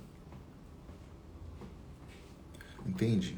Você pode estourar, você pode estourar uma agenda de uma clínica de psicologia, por exemplo com melhorias operacionais, entende? Não? Porque todo mundo gosta de coisas boas e mais rápidas. Todo mundo, todo mundo. É lógico que é um critério para você tomar decisão se você eh, vai ou não vai em tal lugar, se a comida é boa, previsível e, e vem mais, mais, mais rapidamente, entendeu? eu, a gente sai de Minas, eh, máximo amor a Minas Gerais, máximo amor a Minas Gerais, máximo, máximo. A gente sai de Minas e muitas vezes vai passar final de semana em São Paulo, capital. Os caras ficam loucos. Mas como assim, cara? Que você vai para São Paulo passar final de semana lá, Marcelo? E trânsito, e, e Avenida Paulista. E uma das razões, e talvez, deixa eu ver aqui, tirando a, a parte cultural, é, que é maravilhosa também, mas eu acho que empatado ali é qualidade do serviço. Porque é muito louco, não estou fazendo merchan não, mas é muito louco você ir num Paris 6 da vida e ter aquele nível de experiência. E você pedir o prato A, e esse prato ele já foi pedido 20, 30 vezes, e o sabor varia quase nada. Varia quase nada, quase nada. Versus, infelizmente, em Minas Gerais, no estado que eu amo, né, em, em, em, em um restaurante, você vai fazer o seu pedido e vai rezar. Ele vai rezar. Vai rezar. Talvez que a gente pediu uma massa num restaurante em Itajubá, veio vinho, veio vinho, é vinho, assim, e um pouco de massa. Os caras tucharam tanto vinho, tinha tanto vinho na massa. E era uma massa que a gente pedia fazia tempo, sabe? Mas veio tanto vinho. E, e, e, eu não bebo, eu não bebo, a minha esposa não bebe, a gente não bebe álcool. A gente tem histórico de alcoolismo na família. Eu não bebo, eu nunca bebi cerveja, eu não sei o que é gosto de cerveja, eu nunca bebi. Isso não vem ao caso também. Mas assim, era uma massa que a gente havia pedido várias vezes. E aí eu fui falar com a pessoa. Eu fui falar com a pessoa. Olha, nossa, é, veio assim, mais vinho assim no gosto, né? Sabe o que a cozinheira falou? Falou assim: é. Hoje eu estava inspirada e resolvi mudar um pouquinho. Genial, né? Hoje eu estava inspirada e resolvi colocar mais vinho. Porque eu tô um pouco cansada de colocar a mesma quantidade de vinho. Eu coloquei mais, porque hoje, não sei, o céu tá. O céu tá um pouco diferente, tá mais azul. Eu vou botar mais vinho. Caralho. Caralho, não, desculpa, perdão. Caramba, como assim? Como assim, cara? Como assim? Como assim? Eu, quando eu pedi o prato, eu tinha uma expectativa com relação àquele prato. Entende ou não? Limites de especificação. É, tinha limite de especificação. Entende? Tem um estabelecimento em Itajubá que muda o cardápio a cada dois meses. Porque a cozinheira cansa, ela cansa, ela cansa. Ela cansa. Entende? Ela cansa. E previsibilidade, ela cansou de fazer aquelas comidas, agora vai fazer outra. Então, assim, vocês estão comigo? Tudo isso, galera, é previsibilidade, é Lean Six Sigma no operacional para aumentar faturamento. Porque aí impacta, impacta, pessoal, a tomada de decisão. Impacta a tomada de decisão. Será que eu vou nesse restaurante? Impacta, por quê? Porque eu não sei no momento de inspiração se virar mais vinho ou se de repente vem um brócolis no meio, entende? Inspirei, eu estou inspirado e vou colocar um brócolis no meio aqui. Vocês estão comigo ou não? né? Será para colocar aqui? É o restaurante Kinder Ovo, né? É, uma surpresa, assim. Né? É o padrão, né, Luana? Padrão, padrão, padrão. Então, fazendo uma amarração com o meu ponto inicial, é, é um mundo, é uma infinidade de, de, de oportunidades para você oferecer o seu serviço e vender esse tipo de vender esse tipo de benefício. Falar, cara, olha, as coisas não podem variar, porque isso impacta faturamento, impacta faturamento. Impacta faturamento. A comida ela não pode demorar muito tempo para chegar, não pode, ela não pode. Isso impacta a decisão de compra. Impacta, galera. Impacta, né? Então você pode oferecer esse tipo de serviço, né? Legal? Lá não tem, não tem McDonald's em Itajubá. Não tem McDonald's. É. Mas olha, a gente falou de uma hamburgueria aqui que os caras fizeram. É um, é um Greenbelt. Não tô fazendo merchan, não. É, apesar de ser de um grande amigo meu. Combi Bar em Itajubá, Combi Bar do André, do querido André, é, eles fizeram um projeto ali em Six Sigma para reduzir o tempo de manufatura, na verdade, né, do hamburguinho, que é um dos produtos campeões é, deles. Né? Eles têm mini hamburguinhos que, nossa, é, é obra de arte, né? Dedé é o marido da Bruna, da Nerrara, Nerrara Doces também, que é uma... Nossa, é, uma, é um absurdo, assim. E você vê... E, de novo, eu não, não tô falando porque são meus amigos, não, de coração, de coração mesmo, de coração mesmo. Você pega uma torta holandesa da Bruna e você pode pedir 30, assim, você sabe o que esperar, entende ou não? Variabilidade muito pequena, variabilidade pequeniníssima, né? O hamburguinho, hamburguinho do Dedé, o Seraf é mais especialista que eu. O Seraf é mais especialista que eu. Né? Mas você tem ali um excelente nível de previsibilidade, né? Tanto como tanto como entrega como como de qualidade. Beleza? Nossa, olha o William, cara. Temos Black Belt na área aí. Beleza, William? Boas lembranças, né? Nossa, quando a gente é, quando a gente tinha as turmas presenciais, né, William? Teve uma confraternização que a gente fez a confraternização inteira com o hamburguinho. Cara, eu acho que não tinha nem aberto o William. Eu acho que o Dedé não tinha nem aberto, cara. Ele fez alguns experimentos. Porque ele fala que o a receita mágica ali do hambúrguer e tal, com a, aquela proporção de bacon que tem ali e tal, essa receita veio de um DOE, sabe? Essa receita vem de um DOE, sabe? É, de um projeto de experimentos, né? Um DOE informal, né? O, o Dedé fez muito experimento ali, né? Fez muito experimento. Galera, vamos lá. Essa live é um pouco mais longa, mas eu acho que eu acho que que extremamente extremamente importante, tá? A gente falou do define, a importância de você não economizar no awareness, a gente falou do measure, a importância de você, por favor, assim, não dá de louco, não, de não medir o problema, tem que medir, né? O analyze, a gente falou do escopo, escopo do projeto, né?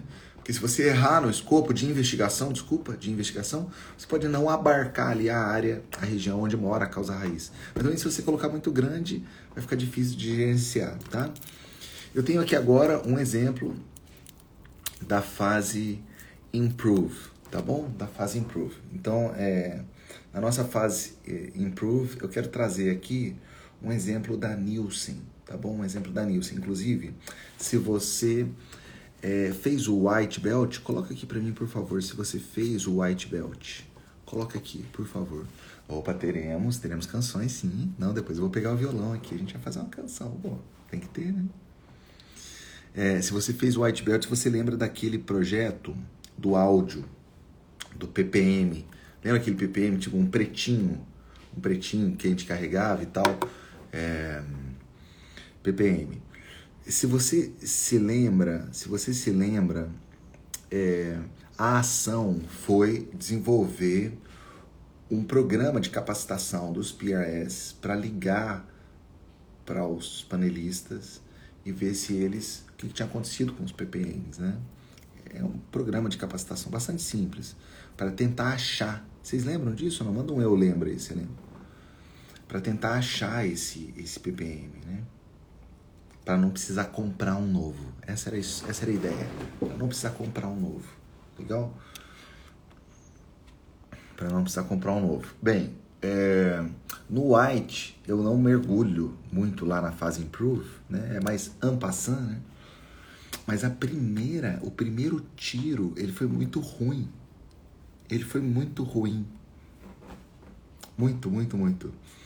Porque a ideia inicial da gente ter um programa de recuperação dos PPMs, tentar encontrar os PPMs, foi de um brasileiro.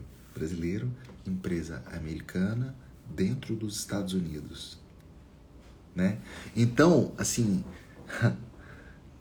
existe uma resistência natural, né, pessoal? Existe uma resistência natural, né? Existe uma resistência natural. E ali eu não fiz a amarração direito com a procesona, com a melissa. Não fiz, eu não fiz. Eu não fiz. Eu fiquei empolgado, eu fiquei empolgado na hora que eu fui pro Gemba, que eu comecei a escutar. Eu e o Darren, Darren Harm. A gente ficou muito na pilha, sabe? Ali a gente já começou a desenhar as soluções. Pecado mortal. E aí quando você chega com a solução desenhada para o Process Owner, assim, você aumenta o risco. Ele pode até comprar se estiver muito desesperado, mas aumenta o risco da, da, é, do, do, ponto não penetrar, aumenta naturalmente. Deixa a coisa partir do cara, entendeu? Não fala como ele deve jogar, não. Ou pelo, no mínimo chama ele para definir as soluções. Né? E a gente não fez isso bem. A gente não fez, essa é a verdade. Por empolgação. Por empolgação. E aí não penetrou. A hora que chegou no operacional, não penetrou. Chegou nos supervisores, eles ainda estavam achando que a gente estava com ingerência, né? tentando é, penetrar no trabalho deles e tal, e aí já vem o medo de ser mandado embora, aí já vem uma, uma série de noias, né? É... E a gente teve que voltar, a gente teve que voltar, teve que voltar e entregar, entregar o bastão para Melissa. Falar, Melissa, não deu certo, então, como, como que você faria isso? Como que você faria isso? E aí foi quando ela veio com a ideia de um programa de recompensa, de recompensa. Então, assim, para, sei lá, era uma competição. Tinha, aí tinha o campeão né, dos PRS que recuperavam os PPMs, entendeu? O segundo lugar, o terceiro lugar. Inclusive tinha uma premiação em dinheiro mesmo, sabe? Então, é, vocês já devem estar talvez um pouco né, saturados de escutar falar isso, a solução deixa os caras falarem, deixa os caras falarem, deixa os caras falarem. E mais um exemplo. E olha, esse exemplo ele não é tão distante. Então perceba que o radar precisa estar ligado o tempo inteiro. Esse projeto foi de 2016, 17. Então esse projeto ele tem quatro aninhos. Eu já não era, eu já era um cara experiente, sabe? Não era, não era para cometer esse vacilo.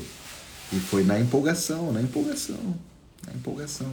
Então, por isso que a gente tem que tá com radar ligado o tempo inteiro, pedir opinião, pedir uma leitura externa.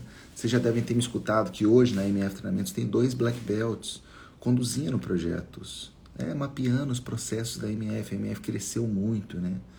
Em pouco mais de um ano, ela, ela aumentou o tamanho dela em 20 vezes, a quantidade de alunos. 20 vezes, ela explodiu, a MF explodiu.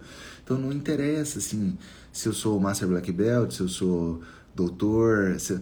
a minha visão ela tenderá a ser enviesada, ainda mais que eu que criei os processos. Eu criei os processos. Então não adianta. Tá lá o Serafa e a Taina. Então os dois lá mapeando os meus processos. E a Maria Alice também que ajuda. Mapeando os meus processos sabe? Indicando.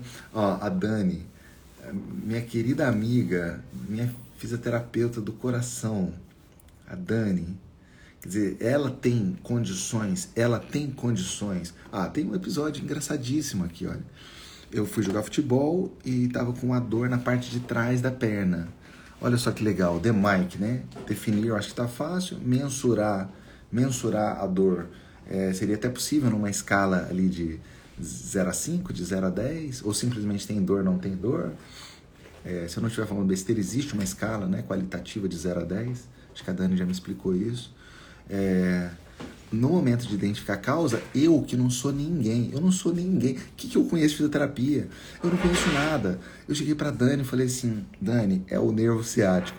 A primeira que ela falou, Marcelo, a, a a pronúncia correta não é ciático, né? Ela corrigiu já a minha, a minha, a minha, a minha, a minha pronúncia, né?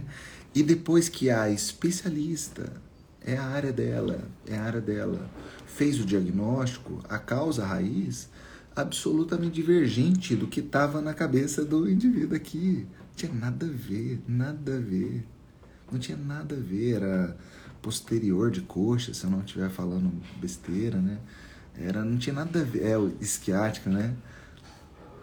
Assim, então deixa, deixa o cara da área. Então deixa o operador da máquina falar, deixa o operador da máquina falar? Deixa a fisioterapeuta falar. Deixa o cara da manutenção falar, né? E nesse caso, nos Estados Unidos, eu atropelei. E eu havia mergulhado nos call centers né, em Dallas. Eu tinha um material muito forte do Gemba, tinha feito as escutas, tinha análise estatística muito robusta. Então eu achei que naquele momento seria muito tranquilo dar o tiro, sabe? E falar, ó, faz tal coisa. Mas nessa, quando você fala faz tal coisa, quando você fala faz tal coisa, você brocha é, o quem está na área. Você mina demais, você mina demais, você mina demais o dono do processo, entendeu? Então, assim, narrador, né? No caso da, da, da Dani aqui, literalmente a dor, né? No caso da excelência operacional, narrador no seu processo, o VOC, deixa o VOC falar, né? Deixa o CPQ falar.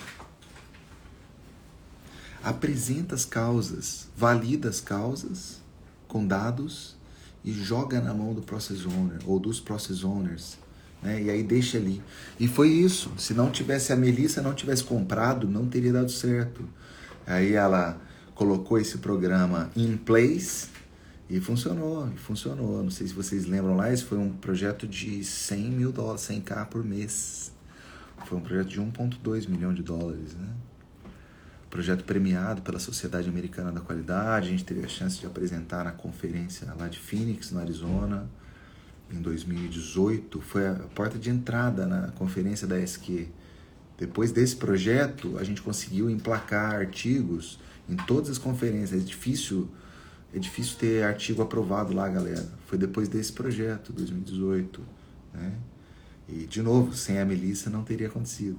Beleza? Então, olha, lá na fase D, lá na fase D, é, não gastar com não economizar com awareness, comunicação. Comunicação inadequada é a causa raiz das causas raízes. Fase de medição, fase de medição. Pelo amor de Deus, não pode dar de louco, tem que ter o baseline clarinho, tá bom? É, para não correr o risco de chegar no final e falar, ô, oh, o projetão fechou quanto? 900 conto por ano. Esse foi, esse foi o, o impacto financeiro, né? Impacto financeiro. É, análise de causa raiz, chama os caras da área para te ajudar a definir o escopo de investigação também. E faz improve, deixa os caras definirem a ação. Pra, encerrando aqui a live agora, pessoal, é só colocar a fase control, né? Fase control. E um exemplo que eu trouxe é a Nielsen, esse é recente também. A Nielsen comprou uma empresa chamada Grace Note. Grace Note, né? É, e a Grace Note é uma empresa de metadados, metadata. O que, são metadados? Você abriu lá a sua hum, TV a cabo, aí você viu a programação, né? O que, que vai passar, em qual canal, que horas, beleza?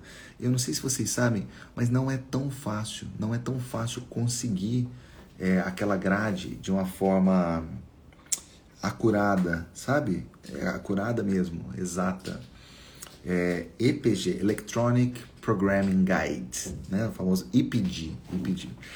E esse projeto foi muito engraçado, porque. Engraçado não, foi, foi triste, mas é, é curioso. É, porque a sinalização inicial foi da própria HBO, né? com, com um relato de uma, um episódio da Game of Thrones, né? que havia começado é, antes do que estava marcado. Então, quando o indivíduo entrou para assistir aquele episódio, eu não sei se era o penúltimo ou antepenúltimo de uma temporada, ele já estava corrido ali, 3 minutos, 4 minutos. E se você é um aficionado por série, você sabe que. E a sua série ela é síncrona, né? não é assíncrona. No Netflix o conteúdo é assíncrono. Né? Você pode assistir a qualquer momento, voltar e tal.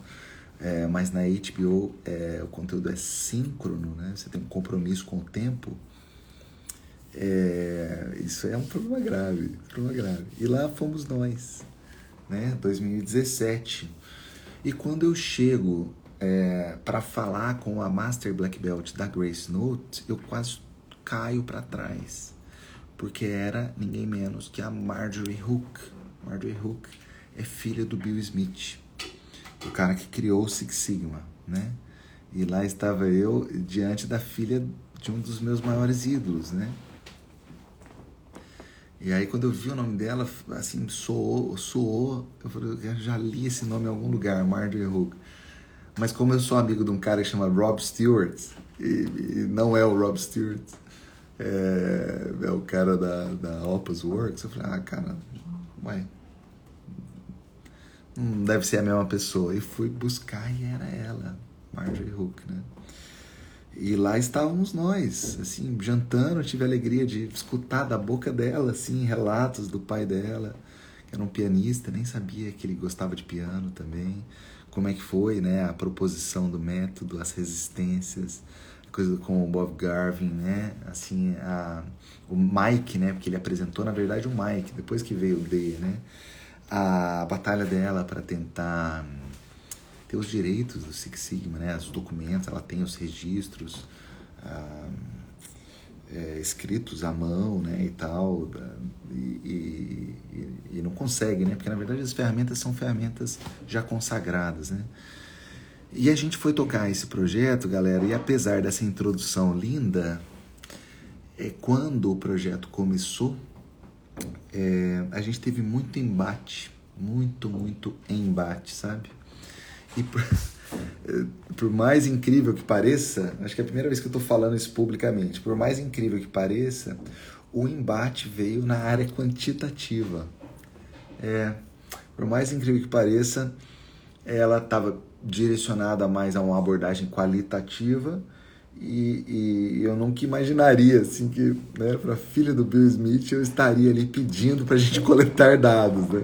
Foi curioso, né? Mas ela tem uma carreira de sucesso, esse caminho qualitativo deve, deve ter alguma razão de ser, né? Trabalhou na, no Google, trabalhou na Apple. É, ela, ela é lá da região do, do Vale do Silício, né? Ela é da Califórnia. É, mas para resumir a história, o projeto teve um define lindo, apoio da alta administração, comunicação, filé na fase measure, o baseline foi legal, no final das contas, o baseline foi legal. Análise de causa raiz, linda. Ações corretivas com envolvimento dos indivíduos, dos especialistas, show de bola. Mas para que o baseline saísse, existiram pancadarias. Aliás, uma discussão foi homérica, homérica mesmo. Discussão uma coisa que eu evito assim a todo custo, a todo custo. Eu evito o, o, o assim o embate direto, desmedido, assim a todo custo. É, mas é, eu usei ali todos os meus recursos para não precisar chegar, né? E já vou só dar um spoiler final, depois conseguimos fazer as pazes e tal. Replicamos esse projeto em São Paulo, na Grace Note São Paulo. Né? É, mantenho contato com a Marjorie é uma profissional que eu respeito muito. Mas esses embates na frente da equipe núcleo, do process owner e dos envolvidos no processo macularam o plano de controle. Macularam o plano de controle macularam. O plano de controle saiu, mas ele ficou com um tempero do tipo assim, cara, legal, bacana o projeto, show de bola, mas assim, se nem, se nem os caras, se nem os caras, eles se entendem entre eles, assim, caramba, será que a gente precisa realmente é, seguir tocando esse processo aqui que foi redesenhado é, por nós, né? Será que a gente precisa ou não? Ficou Entendi, ficou um cheiro estranho, ficou um cheiro estranho. Isso foi validado, infelizmente, é, validado inclusive por uma brasileira que trabalhava nessa unidade de Nova York, sabe? Ó, ficou, um, ficou um negócio estranho, sabe? E o projeto, de fato, ele não se sustentou, sabe? Porque o plano de controle ficou fraco. Mas assim, o plano de controle ficou fraco porque o handover to the process owner que é a última, última etapa, você fala assim, galera, agora estamos indo embora. Process Owner, obrigado, dá um abraço. O handover para o Process Owner, ele não foi legal. Não foi legal. Não foi legal. Não foi legal mesmo, assim, sabe? E aí a gente conseguiu corrigir esse problema no Brasil, né? E aí a amarração já foi legal, a gente já tinha. Não sei se vocês conhecem essas cinco fases da formação de equipe, vocês conhecem ou não? Que é o forming, storming, norming, performing a journey. Né?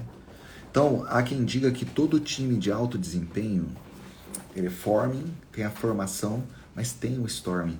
Tem o storming, quando é time de alto desempenho. Então, se você está né, tá formando um time, ou já faz parte de um time, e houve uma fase de pancadaria, saiba que por mais absurdo que isso possa parecer, é, isso é bom.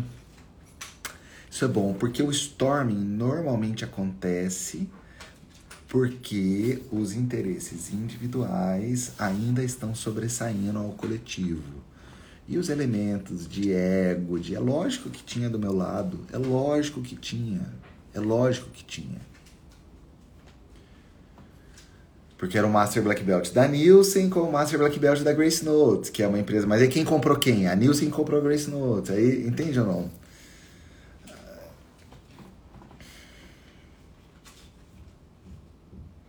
E eu acho, assim, eu acho que é, como ela viu que tinha a coisa da idolatria também e tal, e, e normalmente eu costumo chegar muito por baixo, chego muito por baixo, muito por baixo mesmo. É, acho, acho, posso estar cometendo uma injustiça tremenda. Acho que ali houve uma projeção assim do tipo, cara, esse Zé Mané aí é fã do meu pai, e, esse cara é brasileiro, e assim, e quem que esse cara acha que é, entendeu? E, e eu tenho um problema gravíssimo, gravíssimo, gravíssimo, quando eu sinto que o outro lado está projetando por exercício gratuito do poder. Eu tenho um problema grave com cheiro de ditadura, cheiro de imposição, cheiro de exercício gratuito do poder. Eu acesso o meu lado periferia. Eu nasci na periferia, né? Eu nasci na periferia. Eu tenho um lado, eu tenho um lado bem mano, bem bem zona leste, bem ZL mesmo, que eu guardo ele bem fechadinho. Mas se precisar, ele tá lá. Se precisar, tem um módulo assim. E ele vem em periferia com elementos de novela mexicana. Vem, vem. Se precisar do show pirotécnico, se precisar do show pirotécnico, ele vem. Ele vem lindão, vem lindão, lindão, lindão. Lindão mesmo. Ainda mais quando eu percebo que existe esse exercício gratuito do poder só é, só porque entende ou não? Porque eu sou a filha do cara, mano. Sou a filha do cara. Eu lembro que ela falou assim: na última vez que eu usei Minitab, essa Minitab, Minitab, a última vez que eu usei foi a versão 13, sabe? Minitab não serve para nada. Ai, ai, ai, cara, Minitab não serve para nada. Ah, tá refutando 92 das 100 Fortune 100, né? As 100 empresas mais relevantes do, do mundo, né? É um statement meio forte, assim, meio forte, né? É, mas o fato é ter tido embates na frente da equipe núcleo, errado. Marcelão, errado, Marcelão, errado, errado, errado, errado dá o show pirotécnico no um a um. Chama salinha, chama salinha de reunião, usa todas as técnicas inteligência emocional, usa tudo, tudo, tudo, tudo, tudo, tudo. Não deu? Ah, legal. Estamos então na segunda fase do storming. Tem que ter storming mesmo? É, tem que ter storming? Beleza, chama lá carregamento, fogo de artifício, chama a banda, chama a banda, chama holofotes, ah, vai ter que ter o storming mesmo. Aí vai ter que ter o storming.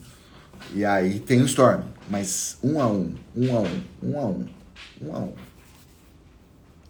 Porque isso prejudicou o handover pro process owner, custou caro, custou caro, custou caro, entendeu?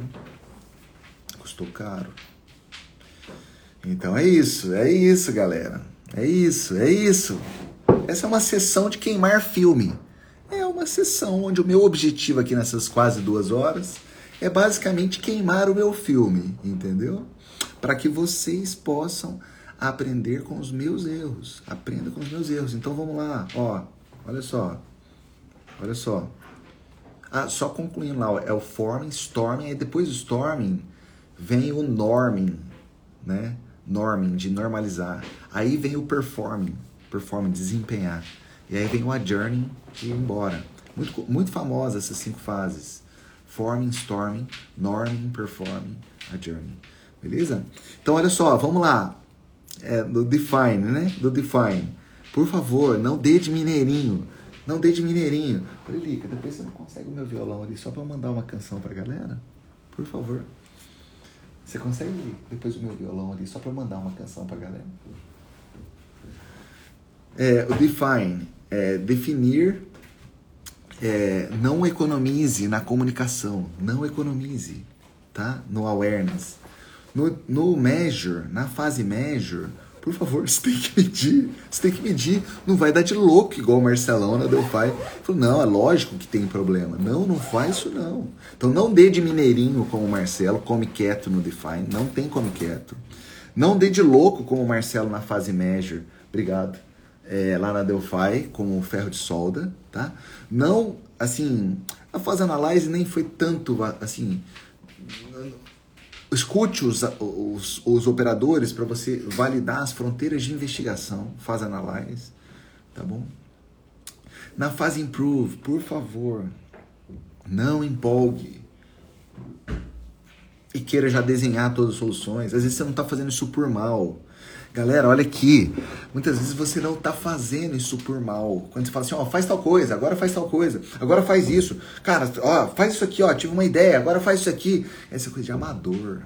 Para problemas estruturais. Você está fazendo uma consultoria de quick wins? Não, é maravilha. Aí é maravilha. Aí o cara quer uma lista mesmo. Mas assim, se você está fazendo um projeto Lean Six Sigma, análise de soluções de problemas estruturais, e você fica assim, agora faz tal coisa, agora faz. Não, não, isso é amador. Isso aí é chute. Aí é chute.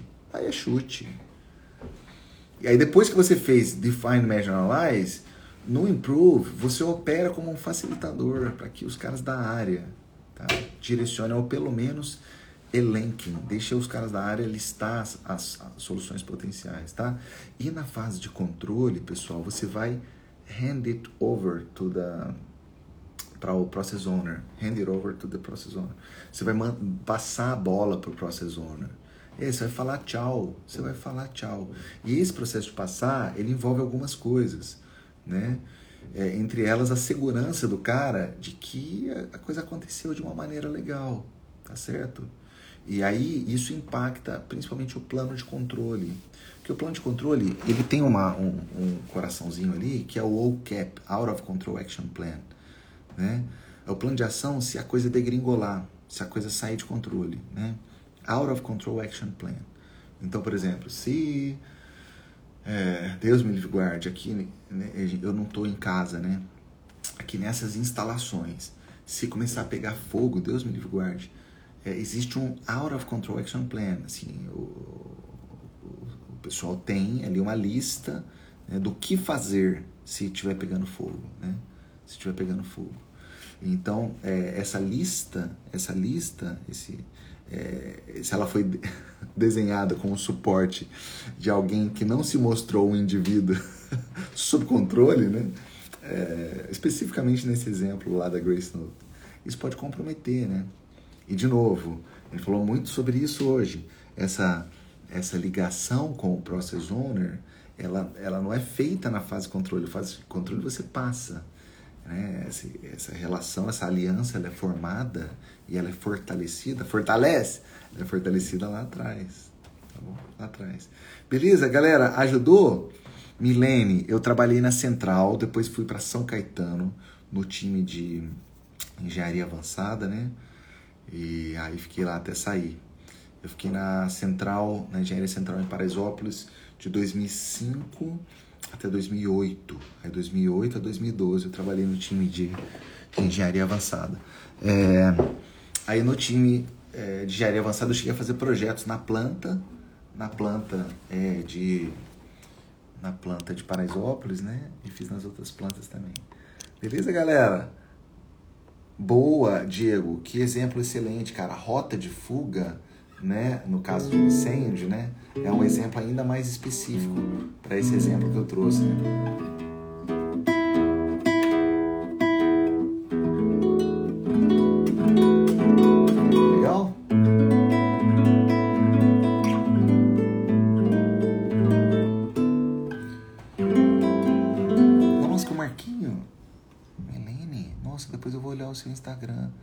Trabalhou com o Marquinhos é, na parte de holder? Milene, na parte de holders? Legal, foi bacana?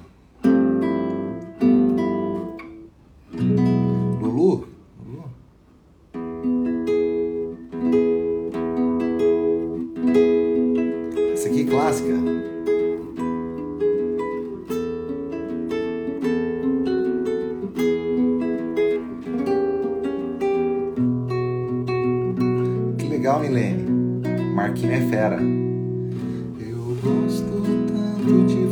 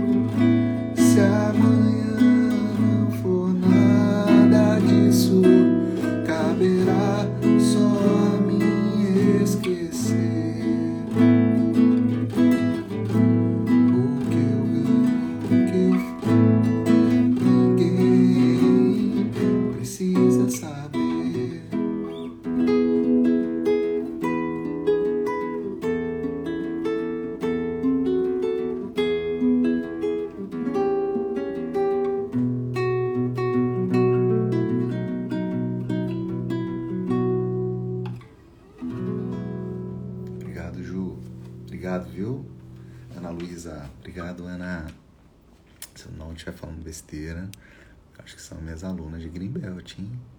São minhas alunas de Greenbelt, não são? Dando ver a foto aqui.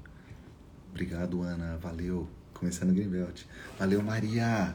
Obrigado, pessoal. Muito obrigado. Essa live fica gravada, tá? Aqui no meu feed.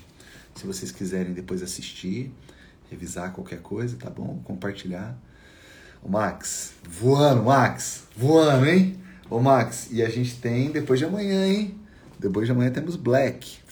Black acontece aos sábados, das 8 da manhã até as 5 da, da tarde, né? Intenso, né, Max? Intenso. Valeu, galera. Obrigado, viu, Maria? Obrigado de coração. Ô, Ana, vai dar certo, vai dar certo. Milene, você também, você comentou, você tá na Indep, né? Nossa, Indep é fera, né? Eu sempre amei aquela frente linda ali da Indep, né? Coisa glamourosa. Parabéns, viu? Nossa, tem muita oportunidade, né? Show de bola. Ju, maravilha, ó. Obrigado, viu? Obrigado. Valeu, Diegão. Obrigado, irmão. Fortalece, fortalece. Valeu, lado a lado. Valeu, galera.